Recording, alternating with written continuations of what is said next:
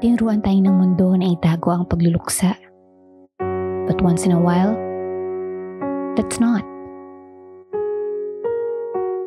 Listen to random thoughts on grief, what ifs, and things left unsaid. Hindi ka nag-iisa. You're listening to What Grief, the podcast.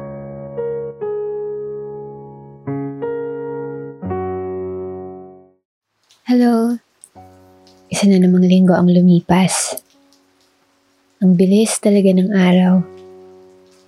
Lumilipas nang hindi natin namamalayan.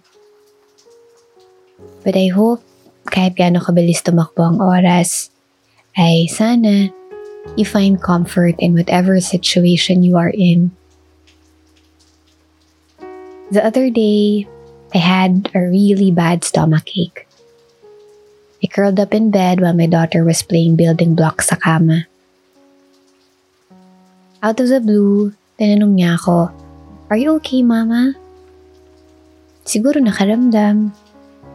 Siguro napansin niya na I wasn't okay. And so I told her, Mama's not feeling good because Mama has a tummy ache. She reached for her stuffed toy, isang maliit na bear, and she gave it to me. Here you go, Mama. Don't worry. I'm here. Nagulat ako. At syempre, emosyonal. Naluha na lang rin ako bigla. My three-year-old daughter already has an idea of how to comfort someone, how to be there for someone. She just stayed there with me. She even patted my back several times while she was building a pirate ship. She'd call out Mama once in a while to show me where the flag was, where the steering wheel was, where the engine was. And I can't help but admire her. Unti-unti, nalimutan ko rin yung sakit ng tiyan ko. There are times we yearn being comforted Lalo na if you feel down or kung may masakit sa'yo. Yung may makasama ka lang. Ang daming pagkakataon na hinanap ko yon, especially when my parents died. They were home to me. Their presence means comfort. So when they passed away, I almost fell apart. I felt homeless even if there was a roof over my head and a comfortable bed I could lay on. But at that time, those things meant nothing. I knew that going home and sleeping will never be the same again. My days, years, and life will no longer be the same. Alam niyo yung feeling na pag may nangyaring maganda sa buhay mo, sila ang una mong gustong sabihan. At sa kanila mo rin gustong isumbong pag nasaktan ka or malungkot ka. Nawalan ako nun. At higit na marami pa ang nawala when they left. Siguro ikaw rin. May nahanap ka rin ng mga tao o bagay na kahit kailan ay di mo na makakasama o makikita. Baka hinahanap mo rin ang yakip ng mama mo, poses ng papa mo, tawa ng kaibigan mong lagi mong kasama noon, tahol ng aso mo tuwing darating ka sa bahay, di kaya yung amoy ng unan mo na puno na ng laway.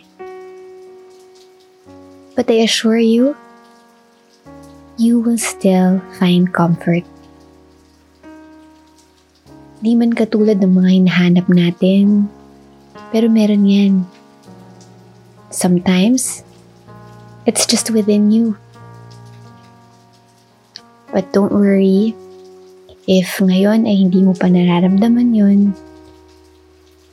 it will show itself. Mararamdaman mo na lang siguro bigla. Sana. I'd like to take this chance to say thank you to the people who reached out to me when I was so down. to the people who gave me comfort. Especially to those na hindi pinupuwersa na ayusin yung gusot, na hindi pinipilit solusyonan ng problema. Because to be honest, there's nothing to fix. Wala na eh. At least para sa akin. And mas lalong thank you sa mga taong nag-reach out pa rin ilang taon matapos akong mamatayan. Kahit sa times na mukha naman akong masaya.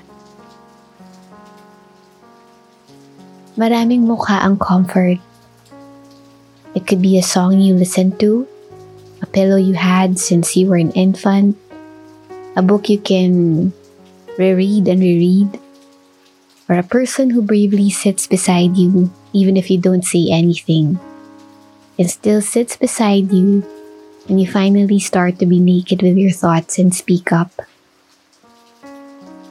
Usually kasi people get awkward pag napag-uusapan ng pagluksa o kamatayan. They feel like they have to say something. Sa totoo lang, may ganun pa rin akong pakiramdam. I'm at a loss for words pag may nabalitaan akong nawala o nagkasakit o hiniwalayan. Siguro dahil alam ko na kahit anong sabihin ko, nothing can bring the comfort that the person needs at least sa mga oras na yun. But you being there matters. No matter how awkward it may seem. You don't have to fix anything. Be there. I hope you find comfort in this podcast too. If you feel like sharing something? Feel free to message What Grief on Instagram. I would love to read them. Bear your thoughts No judgment here.